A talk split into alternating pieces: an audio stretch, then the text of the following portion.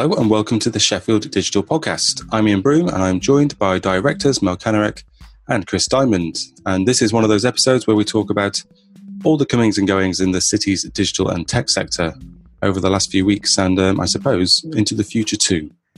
Very sci fi. Um, how are you both? Huh? Very well. Okay, yes.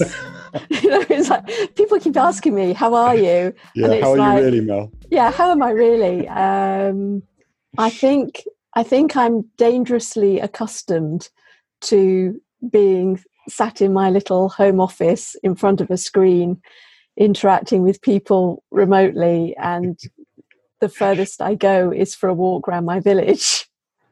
And I think I, I may be on my way to becoming a recluse. I don't know. How about Let's you, on the outside. yeah, I can relate to that.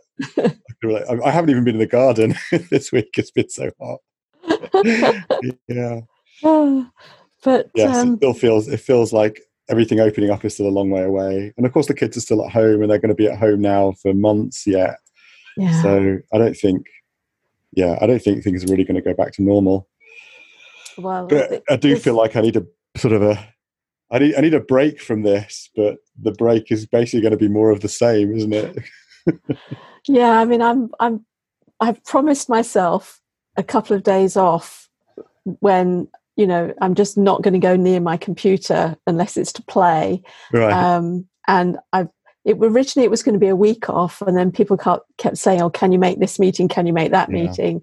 So I started to cave, and in the end, I thought, "No, you can't. You can't cave in completely.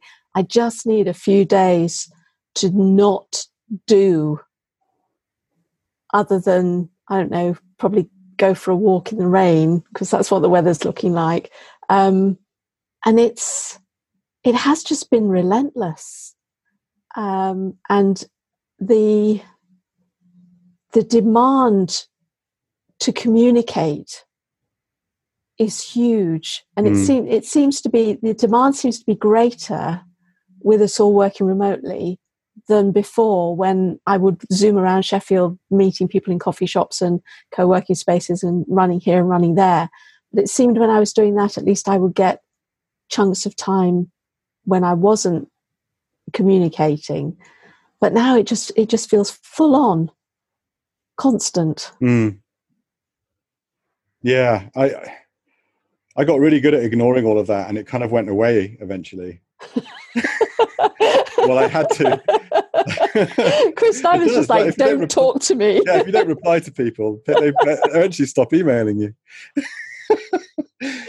um, but I had to, you know, for like two months while I was teaching, it was everything I could do to service my students and and get the teaching done. And I was so on it. It was, I think I said this before. It was like, you know, pretty much every day I was on a deadline because I either Mhm. needed to produce material or actually deliver a lecture or finish marking or, you know, and it's it was difficult to fit in, so everything else had to be shoved aside. And I I finished all my marking last week. Basically, like last week was the end of the that module that I that I ran, um, and I was like, well, I'll take a couple of days off, you know, just to just to chill, just to not sit be sat in front of my computer stressing to finish stuff like I have been for you know eight weeks. Um, I'll just take a couple of days off and I'll just do fix some things around the house and you know do some things that, that I enjoy doing. And now it's it's I was supposed to be two days and now it's been all week basically. And it's really hard to, to start picking these things up again and going back and saying, "Hi, I know I didn't re- reply to your email from two months ago, but uh, yes, I'd be very interested in blah blah blah." Oh no, Chris has Chris Diamond lost his mojo?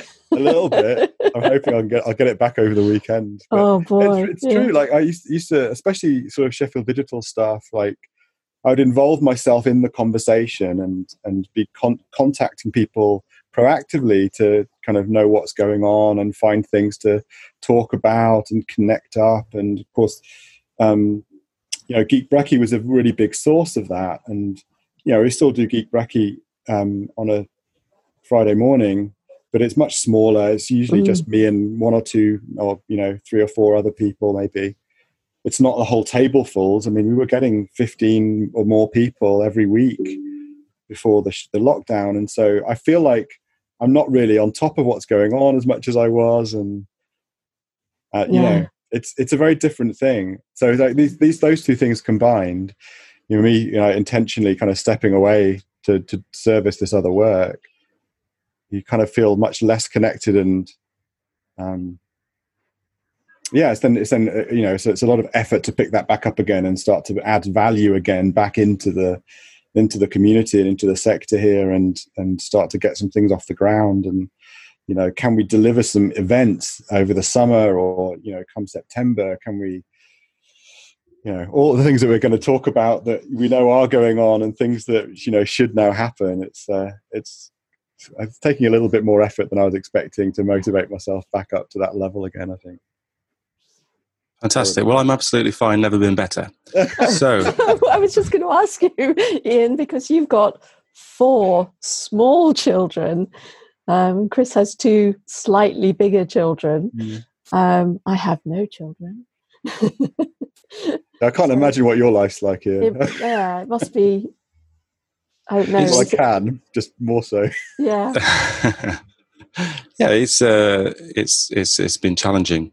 Part of the problem, of course, is that my wife's on maternity leave, or should have. Well, she is on maternity leave, but it's been a very abnormal one.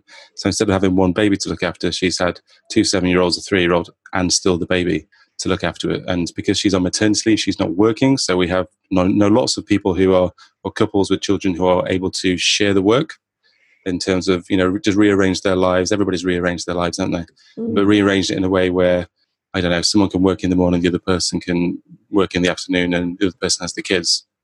But because she's on maternity leave, um, and I guess partly because I'm freelance, so if I don't work, I don't earn anything.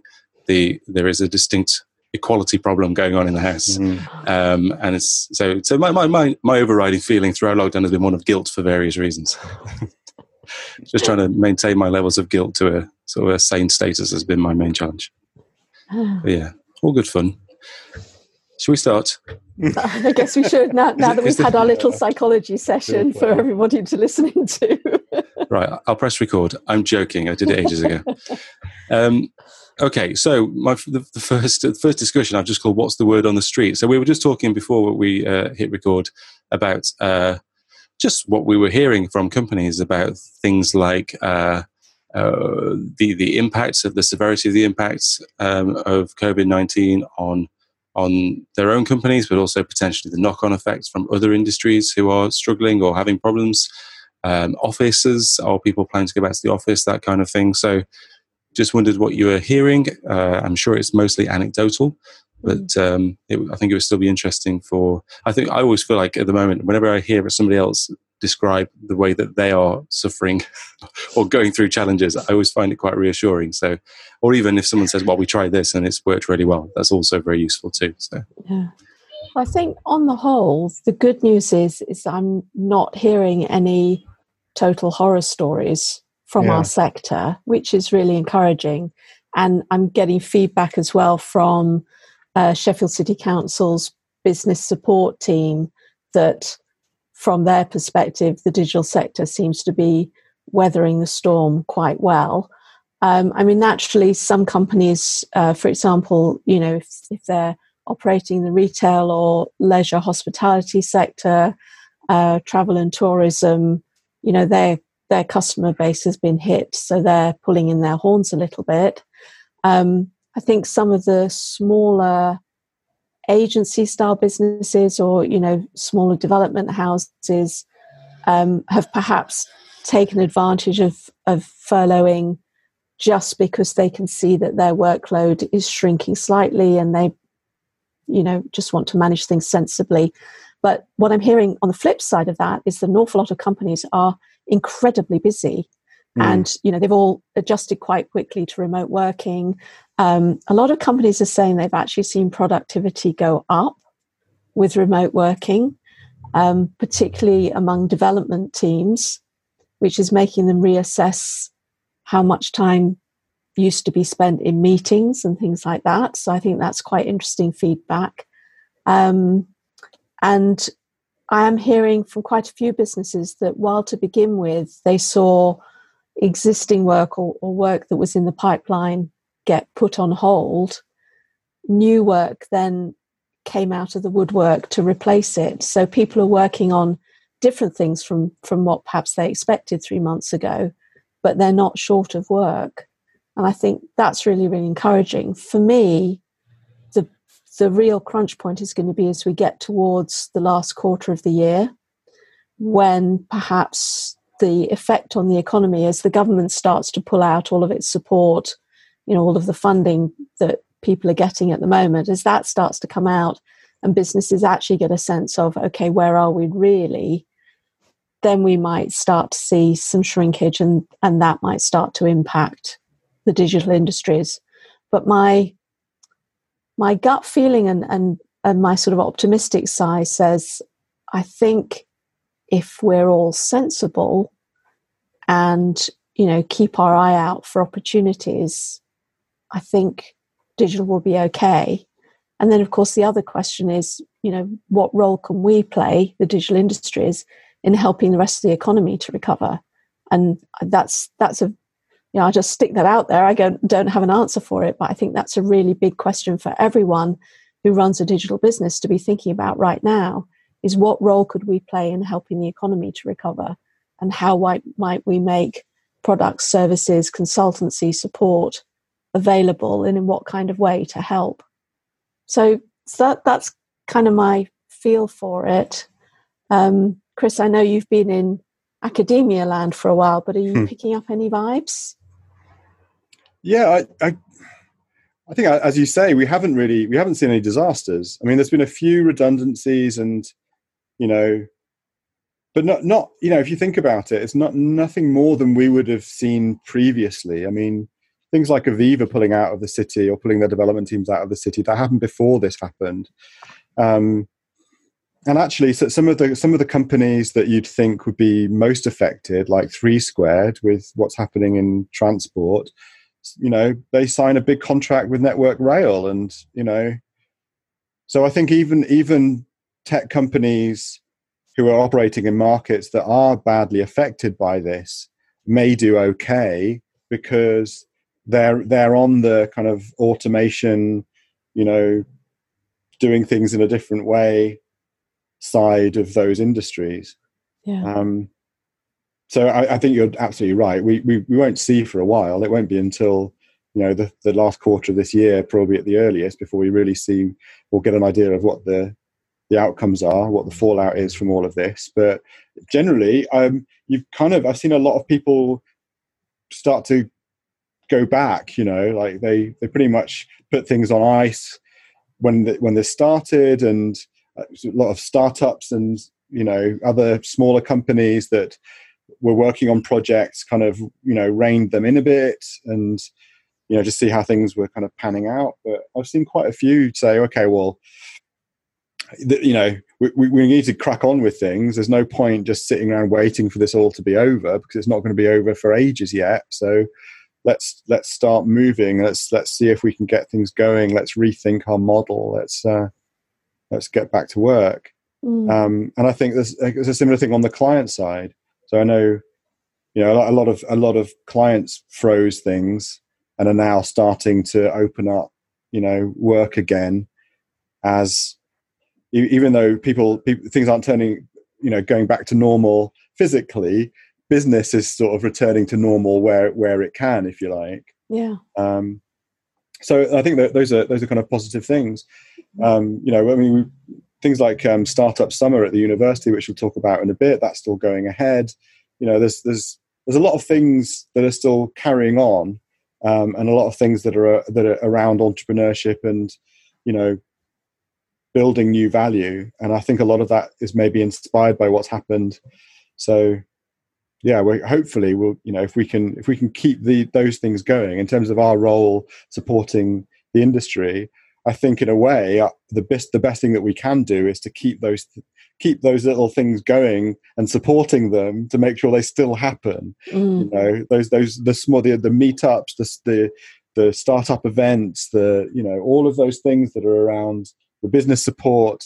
Um, yeah, just just you know keep keeping people connected and keeping things moving and keeping new things happening. Um, so the so the the perception isn't that everything's just frozen, that it's not just on hold and waiting yeah. for something to be over, that actually there's new value being created, there's new companies being started, there's new opportunities being made. Uh, all of that is still happening. I think that's absolutely spot on. And um, in some of the conversations I've been having uh, with the city city council and the business response group work, which again we'll touch on a bit later, um, but the whole thing about encouraging entrepreneurialism, startup activity, that seems to be coming on the radar, which I'm really pleased about because it's not not something that there's been a lot of focus on in the past. So that might be encouraging. Um, you mentioned uh, meetups, and that reminded me that uh, Sophie, our community manager, is trying to arrange a meta meetup Mm. So, um, if there are any meetup organisers listening, uh, they should have seen something from Sophie. I think she sent out a poll to try and find suitable dates, but we'd really, really like to get that together and, and make that happen in July if we can. So, um, yeah, get in touch with Sophie, folks, if you're a meetup organizer, so that we can do meta meetupping. I wanted just very quickly to touch on something else that we had in, in the notes here, which was about people coming back into their offices mm. because uh, you know we've had all the loosening of lockdown going on and all the work that's happened in the city centre to make make it you know safe to navigate around and and to go shopping or or move through the the city centre um, and I was chatting with Tom Wolfenden at Sheffield Tech Parks earlier today, just having a quick video with him, and he was showing me that there were I think maybe two or three people in the Cooper Lounge today, which is hmm. great. So Excellent. Tech Parks is starting to open up again. Um, but interestingly, I've been talking to various businesses about their plans. Some of the larger businesses are saying we're we're not even thinking about coming back into the office until September, if then. So they seem to be just waiting and seeing. Um, there are some businesses that are already putting everything in place to allow people to come back in small numbers with social distancing and screens and hand sanitizers and all that kind of thing. Um, a lot of companies have been surveying their employees and asking them what they want. And it seems to be a fairly sort of a third, a third, a third. A third of people just want to just stay 100% remote. A third of people would like to do some kind of hybrid arrangement, but they want it to be really flexible. And then a third of people would really like to come back in the office.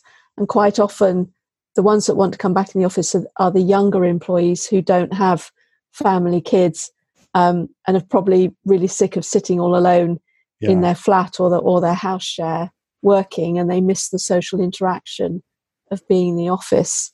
So I think it's going to be interesting to see how that pans out.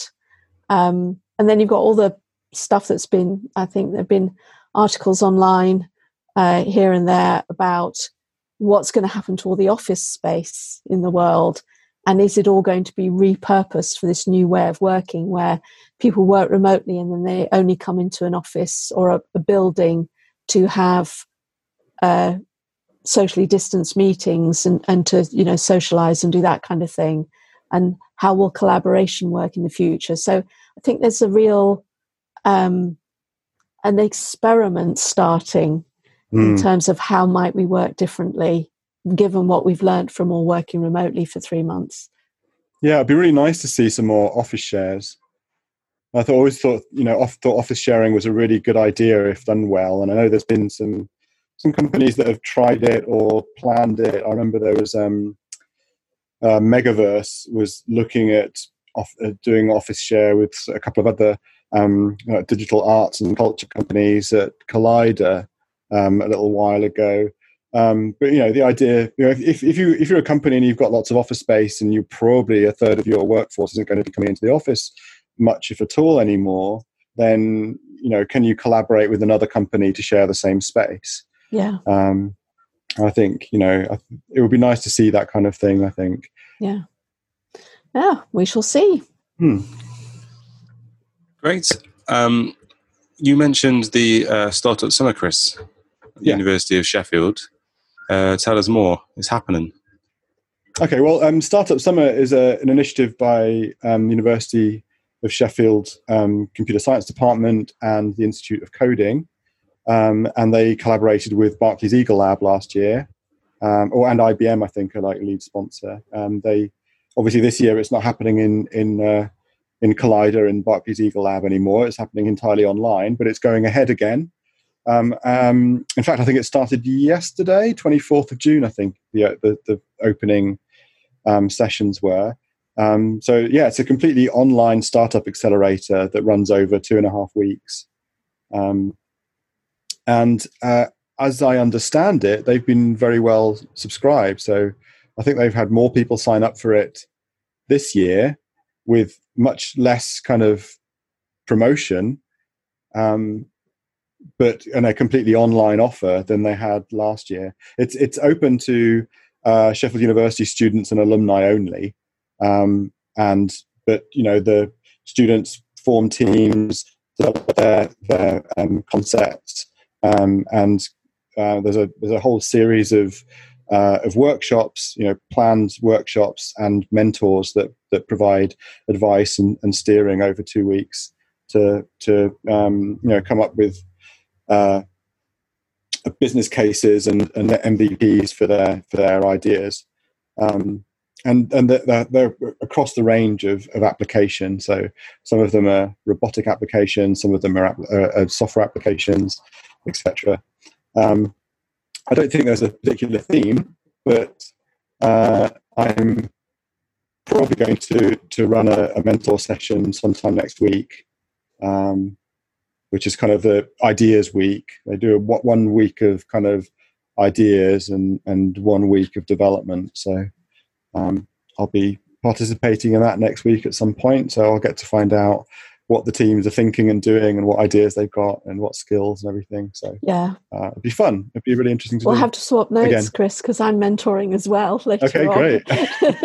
so it, it'd be really interesting. I always I love doing these things because you get just get to hear, as you say, people's ideas and um, the the you know gaps they've noticed that they want to try and fill. Um, and it's always really exciting to try and help them along. Yeah, absolutely. I, I mean, if anything, you kind of get- asked these things quite a lot. Like you know, you get asked to mentor on on programs, and and also to judge awards and things. And I, I quite like that aspect of this virtual working. It's like much easier just to do an hour.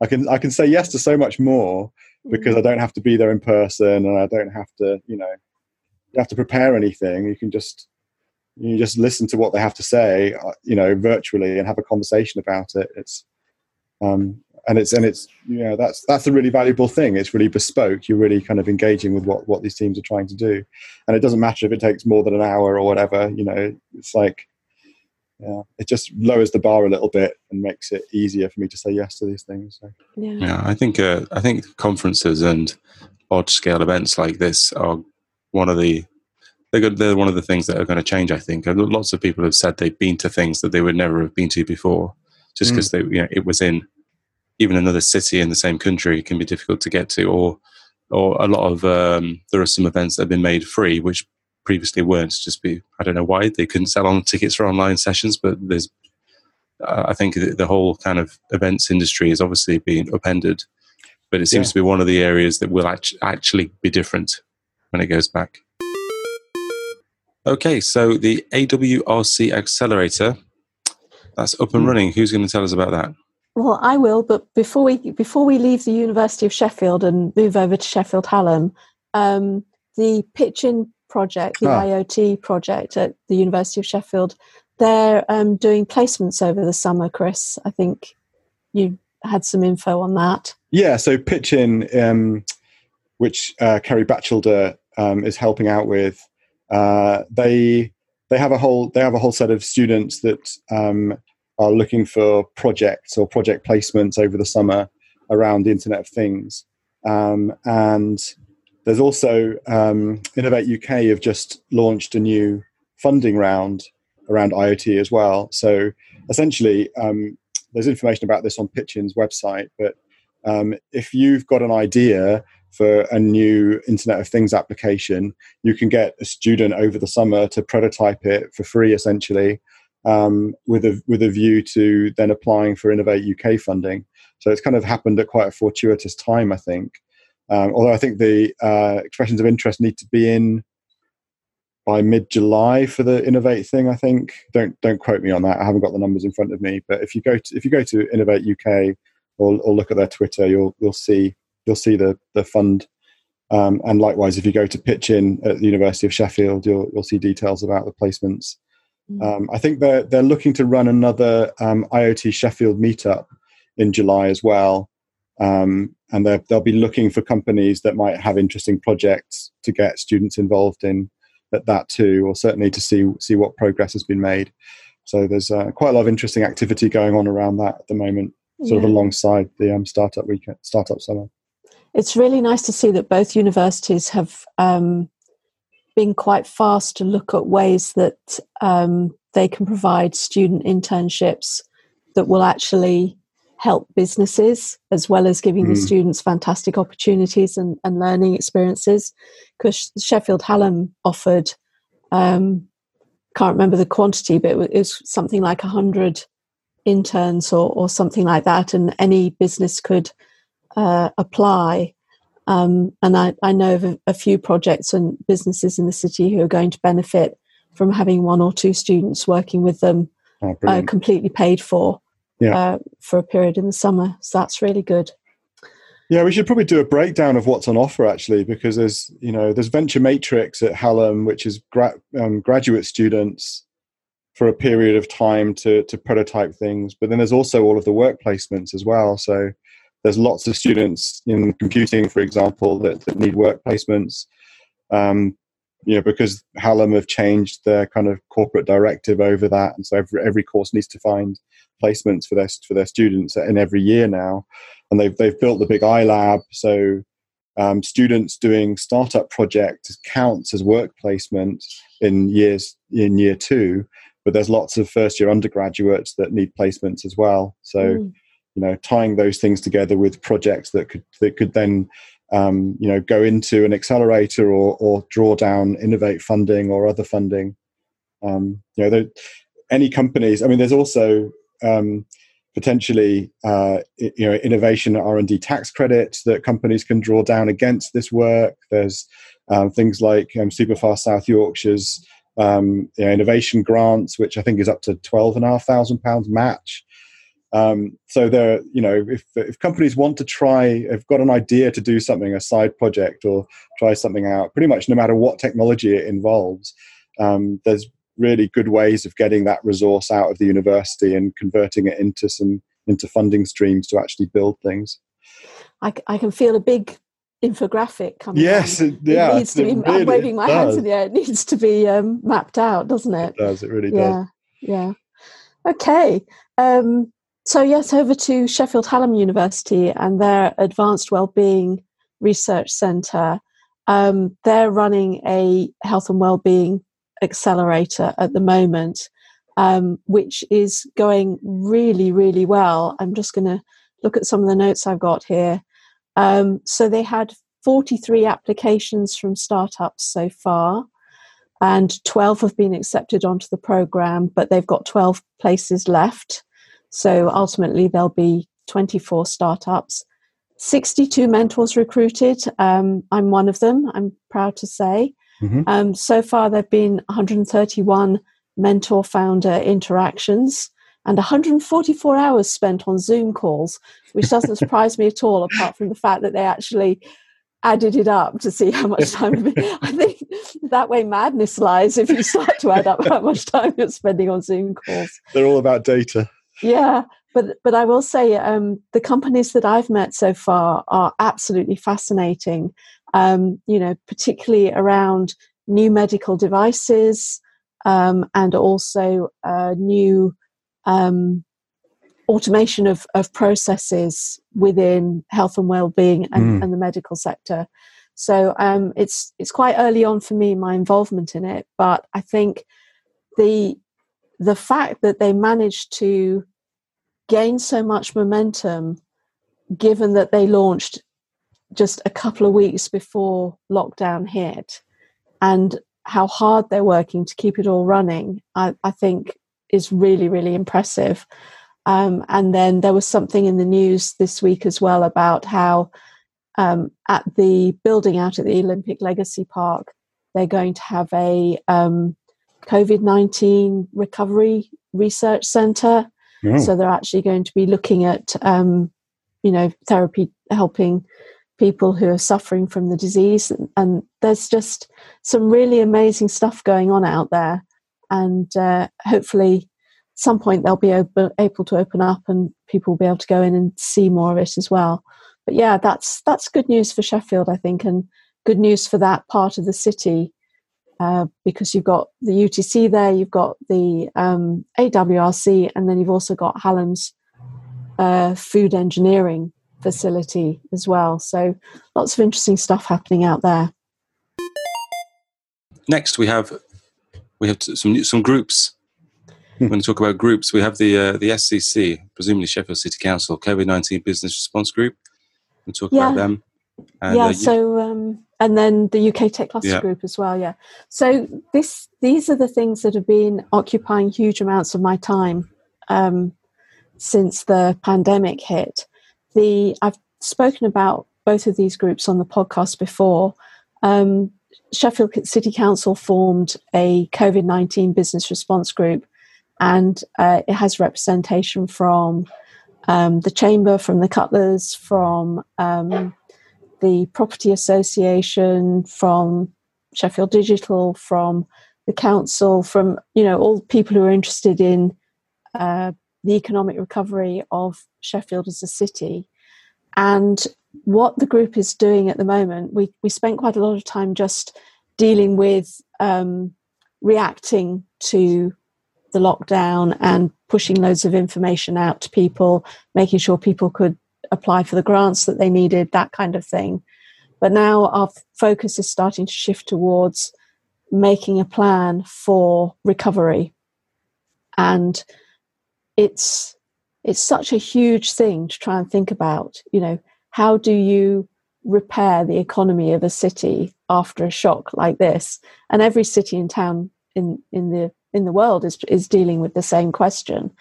Um, so it's it's been it's been a real education for me um, to be drawn into such a wide ranging discussion and and wide ranging issues that to do with the how the whole city operates.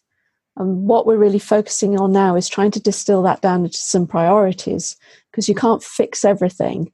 Um, and we, what we want to be able to do is direct energy and resources at some specific short to medium term work that will not only help the economy recover, but put the economy on a much better footing than it was on prior to uh, the pandemic.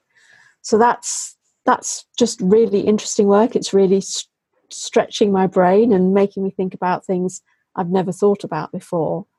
Um, but certainly for me, representing Sheffield Digital, the the question in, my mind every time I attend one of these meetings is um, how do we make sure that the city's digital economy comes back, you know, bigger, brighter, better, um, but also what role can the digital industries in the city play in helping the rest of the economy to recover, um, which I was talking about earlier.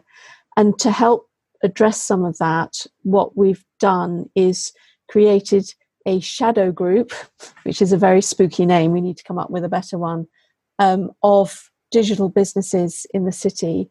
Um, and Tom Wolfenden, who's one of the other um, board members of Sheffield Digital has very kindly led on the project for me because I was just collapsing under workload.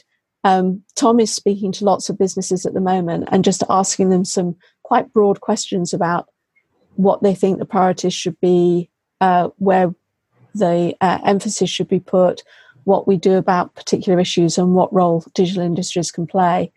So, um, while Tom's originally worked to sort of a hit list of, of companies, what I wanted to say here was we want to hear from anybody um, within the Sheffield digital community who's got views on the economic recovery of the city.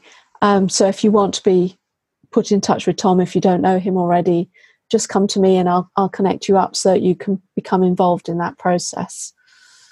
So that's really been very interesting. Um, I go to meetings once a week, so as you can imagine, it's sort of roller coasting forward quite quickly. The other thing that I've been spending a lot of time on is the UK Tech Clusters Group, which is the informal organisation made up of organisations like Sheffield Digital from all around the UK. So that includes Scotland, Wales, and Northern Ireland, as well as clusters around England. And um, we we've always worked very hard to raise the profile of the region's digital industries with central government. And um, that's involved lots of conversations with Department of Culture, Media and Sport, Department of uh, Trade and Industry, uh, BEIS, which is the business and whatever that stands for department, and the Treasury as well. But what we realized was that there was quite a lot of um, reco- recovery planning being started with a very London centric point of view, as you would expect.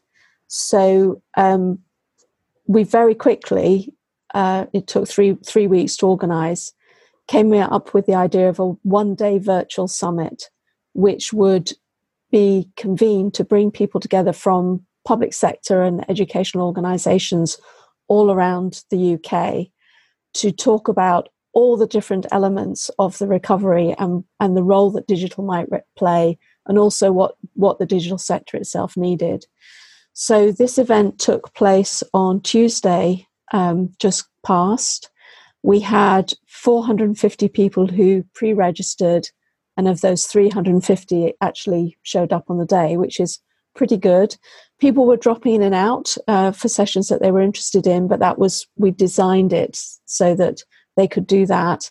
And we talked about everything from um, digital reskilling and training because of all the people who are going to end up unemployed and how do we equip them for for work in um, you know the new world. Uh, we looked at things like can tech save the high street? Uh, we looked at topics around investment. We looked at topics around workspaces and office spaces. We looked at topics around young people, um, both in terms of uh, kids who are still in school, but also the whole class of 2020, which is young people who have been going to be coming out of education and not able to go into the jobs that they were expecting. Um, and it was it was an amazing day loads of really really great conversations. It's all been recorded so there will be videos of, of the sessions. And the tech cluster group is also going to write a report with recommendations based on what was said at the event. So i felt privileged and proud to be able to be part of, of that um, it, sheffield digital doesn't have the resources that a lot of these other cluster groups have so we weren't able to play as as big a role as some of the other clusters did, but we were very much present and able to be part of it and, and recognized as being part of it, which I think for the city region is really, really important. Um, looking at the attendee list, um, I have to say there weren't very many public sector people from Sheffield and, and the city region attending, which I thought was a shame um, other city regions were much better represented. But part of that may have been down to me because perhaps I didn't get the word out as well as I might have done, um, or didn't know who to get the word out to. But again, I'll say if you're listening and this is the first you've heard of this and you're thinking, curses, I would have really liked to attend, then please get in touch with me because then I can make sure that you get access to the report and access to the videos when they're available too but it was a fantastic event. Um, we had the Secretary of State for Digital Culture, Media and Sport, Oliver Dowden, uh, speak at the end of the event, and he actually, at the event, announced that there will be a new digital strategy coming in the autumn, although quite what that digital strat- strategy would involve remains to be seen. But the fact that he chose to announce it at the event uh, was quite encouraging. Fantastic. Yeah. Thanks, Mel. That was a a, a wonderful monologue and very enjoyable. Sorry about that. that's all right. Me and Chris had literally nothing to contribute. I, I think we don't know anything, anything about it. So, uh, yeah, was, well, I don't want to be cynical about the government's new uh, digital strategy. So, I better be quiet. Computers, apps, all sorts. Don't please let let's let's be positive because at least the secretary, of, yeah. the secretary of state showed up and took part. Yeah. That's yeah. got to be good. That is good. Absolutely. Next, we have uh, a couple of things to go. What we're going to talk about next is the NCET and EdTech under COVID 19. So, Chris, do you have some thoughts? Yeah, I was um, just going to. Um, it's not really an update on this project, really, because um, yeah, the the project work to um, develop a model for the National Centre for EdTech, that's NCET, National Centre for EdTech, um, it's kind of been on hold. You know, I've been doing other work, and and our partner at um, at uh, Education Foundation, Ty Goddard, he's been absolutely caught up in the whirlwind of um, the government's response to to the lockdown. Um, so there really hasn't been very much time to to develop this project. Um, we had lots of conversations about what it what it could have done had it already been in existence before this all happened, for example. But uh, I think it's worth reflecting on on how we kind of see it at this stage. Like there's, you know, there's the the pandemic um, has done a, a, number of things. Um, I think I said a few, uh, you know, a couple of months ago now that it has, has brought educational technologies really to the forefront of policy making and, and consideration. You know, in, in, in terms of education, digital education and obviously remote learning in particular is, has gone straight to the top of the priority list and and it's dragged a number of other issues with it, if you like, including things like digital inclusion um, and and you know equitable delivery um, and and and usability and and digital skills in general to be able to access this stuff, not just amongst um, families and children and learners, but amongst providers and teachers and, and administrators and policymakers as well. So so you know this this this whole this whole issue set of topics that are kind of bread and butter to people in ed tech are now are now very much at the forefront. Um, but I think it's also it's also exposed a number of other topics that are much more detailed and and you know should be as significant because you know one of the one of the ideas around this center was that it would it was essentially a, a, um, a um, economic development play you know to take advantage of the fact that we have a lot of a history and a lot of companies and organizations involved in digital learning of all types here in in um, Sheffield and, and, the Sheffield City region. Um, and that we should take advantage of that. There was an opportunity to boost that industry, to give it more focus, to bring it together in a center, and to to you know connect it with um, educators in order to create better products and, and new products. Um, but but I mean one of the one of the things I think that this lockdown has really showed is that in a lot of ways, um, digital education is even if it can be delivered well still has some major flaws. There's still some major issues in practice in how schools have gone about um, tasking students and educating students remotely. There's been some great examples of good practice, but there's been an awful lot of very bad practice.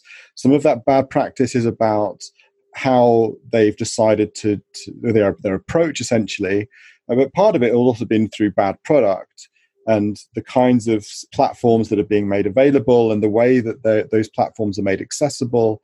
The the lack of um, you know single sign-in standards for example.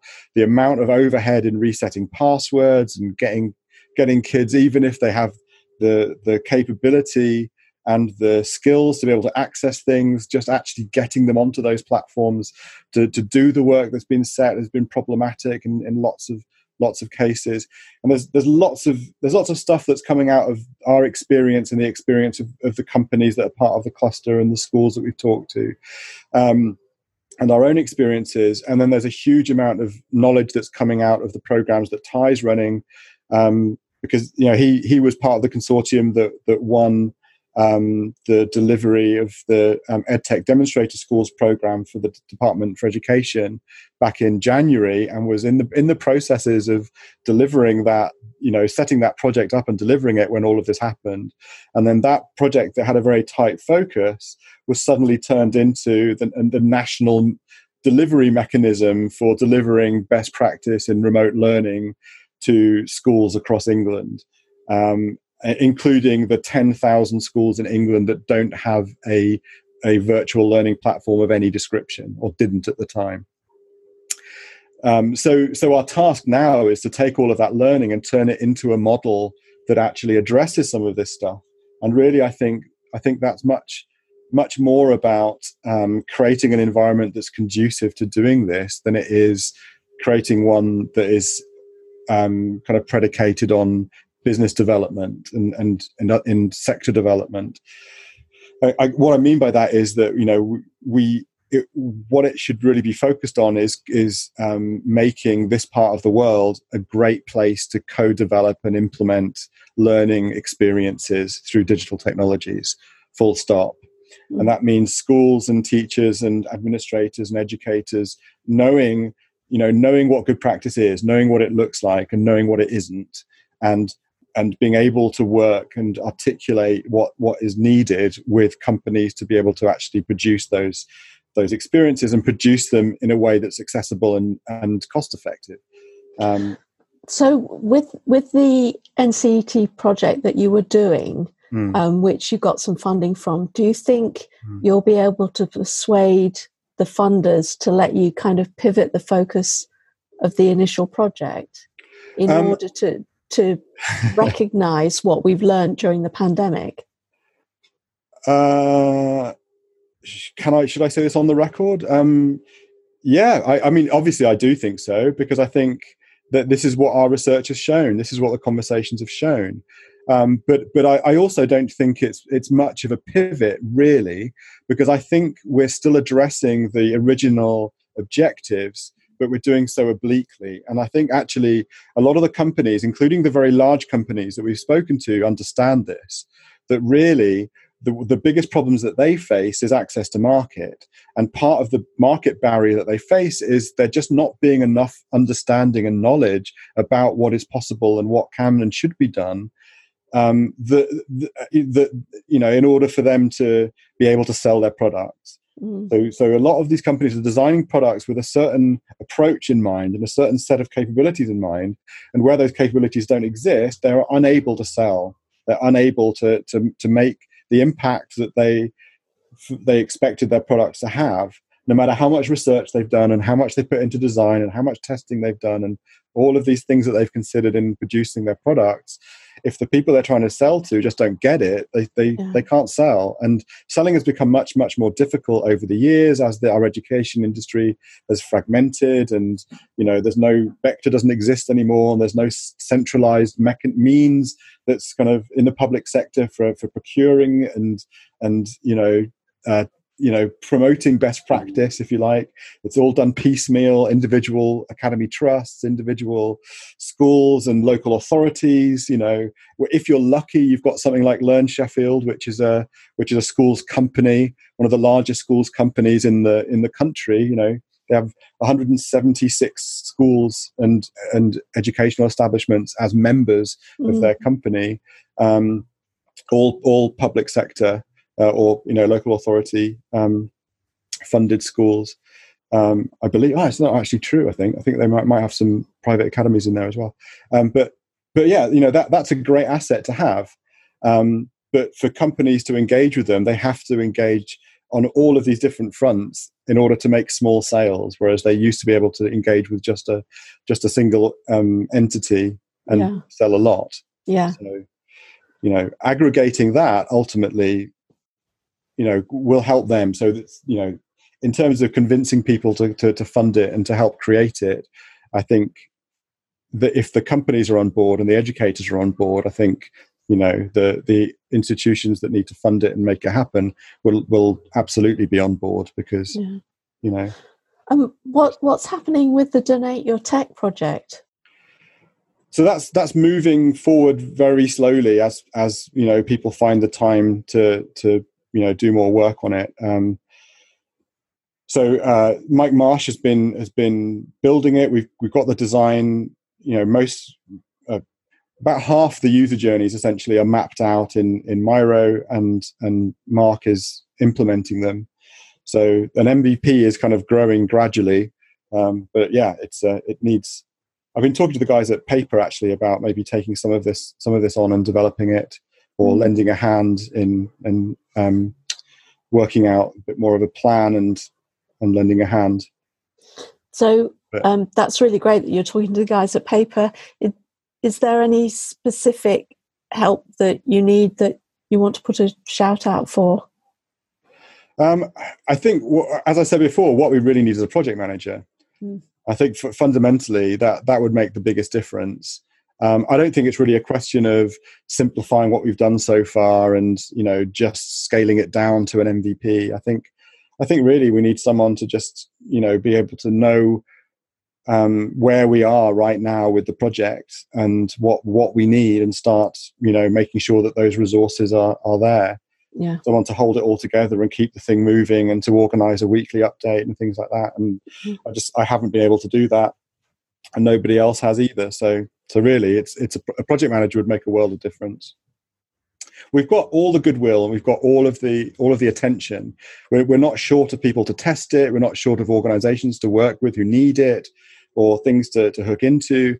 I, I don't i don't think we're short of potential funding either. I think if we put package this and, and get it out you know we'll we'll find a way of making it sustainable. But um but j- just to get the platform built to the point where we can get it in front of people to um, to to use. We we need someone to kind of manage that manage that project process. So if that's you, if you're out there, yeah. super, superstar project manager who wouldn't mind donating some time to help get this amazing project moving, then uh, Chris Diamond Chris Diamond wants to hear from you. I do, I, you know, but I, equally, I know that every digital project manager in the city is absolutely maxed out because, yeah, this this is what I mean about you know this is this is like a you know an example of of, of how or whether we know that how this has all affected our industry. Like people people are not furloughed. People are not sitting around idle with nothing to do. You know they really are not um, mm. in, in this industry. Everybody's working incredibly hard and just doesn't have the spare capacity to to, to take on these things. Yeah anymore. But you know, maybe in the first month, people had a bit of spare capacity, but it, that was soon redirected. It will happen though, it'll just happen slowly. Yeah. Great. We have one more item before you, you two can pop off, so to speak, and let me do the events and the memberships. So, the Sheffield City Region's digital infrastructure strategy uh, consultation is this something that's happened, happening, or yeah, wishful thinking? I don't think this is very public yet, actually, but I, don't, uh, I haven't been embargoed, so I don't see why we can't talk about it. But Sheffield City Region have um, in, initiated a, a consultation around a new digital infrastructure strategy. So they had a they have an integrated infrastructure strategy that covers transport infrastructure and energy and everything else. Um, and this is the digital component of that. So it's really about broadband. It's about connectivity um, and how and how they're going to um, deliver that so mobile coverage, rural broadband, um, fiber to the premises, um, 5G, um, and then you know other sort of secondary IoT networks. Um, and yeah, there's there's a there's there's basically an open consultation. Oh, it's not an open consultation. There's a, initially it's a it's a kind of stakeholder consultation that's going on. Sheffield Digital is one of the stakeholders.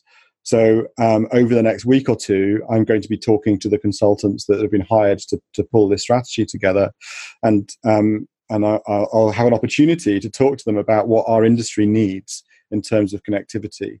So if anybody wants me to convey something a, a, a, about this, um, to make sure that that um, certain points are included in the in our region's uh, digital infrastructure strategy, please get in touch and let me know.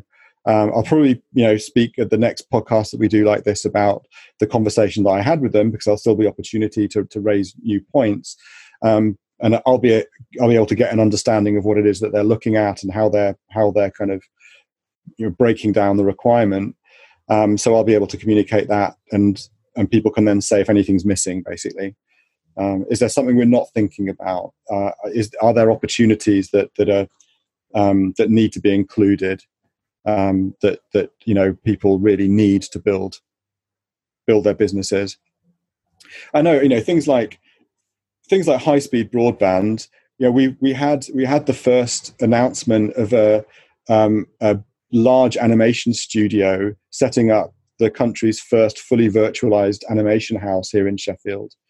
Um, you know, Jellyfish, uh, who have studios in, in London, are setting up a studio here in Sheffield that is going to be completely virtualized. So all of their all of their animation, and you know, bear in mind that's the studio that did more than half of the frames of um, Rogue One, for example, the Star Wars film. Um, you know, had had VFX that that that, that studio produced. Um, they're building that here.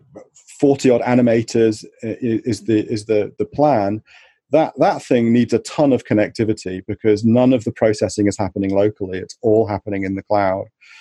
Um, so it's it's all dependent on having high speed high speed um, you know connectivity. Um, and so, if that's the kind of business that we want to attract into the city and help help the city grow, then you know, just just on the fiber front, we need a transformation. Let alone, you know, providing this out into into rural communities. Um, there's obviously a history to this, which I'll be talking to them about, but I don't need to go into that now. There's a reason why Sheffield City Centre historically doesn't have great broadband. Um, don't go there. Please don't go. go. there. There's, there's Hashtag, also hashtag, there should be a public inquiry into digital region, but you know, I'll uh, I'll leave that for another one. Yes, there's a, there's a reason we have this uh, set for an hour for a podcast. I know, well, so. I know, I know. But uh, yeah, if, if, anybody, if anyone wants to raise anything around digital infrastructure for before we talk to the um, the consultants that have been hired, please let us know. Great. Right. Thanks, Mel. Thanks, Chris. I'm going to uh, play some music. Uh, I do it all myself, you know. It's live every time. It's not a jingle. and uh, and then I'm going to talk about some uh, some upcoming events, latest members, and the usual guff. You nice two one. get yourselves off. Yeah. It's been really good catching up. I thought when we were coming to record this, oh, I don't have much to say. And then an hour later. I hope everyone's staying well out there and, and yeah. sane as well well done for listening this far. Yeah, absolutely. bye all. Bye bye. Right, they've gone. They've disappeared into the world of Zoom, wherever people go after Zoom meetings. Whereas I'm here, sat with my microphone plugged directly into the computer, so it sounds slightly better, I imagine. And I'm going to tell you about some events coming up in Sheffield's digital community. On the 6th of June, so that is next week as I record, we have the Developer Academy. So this takes place over, uh, looks like the whole week, in fact, two weeks. It's the Developer, Developer Academy's Azure Solutions Architect Expert AZ300 preparation. Now, I'm hoping you know what that means, because I don't, but it sounds exciting. You can find all of this stuff at the events page on the Sheffield Digital website, sheffield.digital slash events. And on the 6th, also, we have the start of the Children's uh, Media Conference, which would normally be a big, big deal, big event in Sheffield, but of course it's all online this time. So that's throughout the week too, from the 6th until the 10th of July. Where are we? On the 7th of July, so this is Tuesday, we have uh, the all in, oh, AI in Marketing Masterclass. I know they said all in marketing, but it's uh, there's just one digit there. So AI in Marketing Masterclass. We also have .NET Sheff. On the 8th, we have the Ministry of Testing, which is Sheffield Chef Test, an introduction to WireMock. On the 9th, we have Sheffield DevOps, a regular meetup. And then we go to the following week. On the 14th, we have Startup Rail. Uh, we also have another .NET Sheff. On the 15th, we have Yorkshire Cybersecurity Cluster July webinar. And then on the 20th, all the way through to the 24th, so another week, it's the Developer Academy again. They're having uh, the the Developer Academy Azure Solutions Architect Expert AZ301 preparation. Now the first one was an uh, what was it? The first one was AZ300 preparation, and uh, this one is 301. Again, I hope you know more about that than I do. But if it sounds exciting. I know the Developer Academy are marvelous and do great things. You should go there and you should check it out on sheffield.digital slash events. That's that. Now, let's move on to the latest members of Sheffield Digital. So these are the folk who are keeping the lights on, so to speak. We thank you very much for your continued support. On the company side of things, so the company, uh, the latest company member is Tripad, and they joined on the 18th of June. On the individuals side of the coin, we have we have uh, Emily Dryman, who we may have mentioned in the last episode, but she gets two mentions possibly, and uh, Steve Rimmer, and we've also had Alice Arnold, who joined us um, in June too. So thank you for your support, hugely appreciated. All for me to say now is that you can subscribe to the podcast uh, in Apple Podcasts or wherever you prefer to subscribe to podcasts. You can also find out more on the Sheffield Digital website. We post every episode to the blog, and um, you can find out more at sheffield.digital slash podcast. All feedback welcome, all the usual stuff that I say at the end of the podcast. And that's it. Until next time.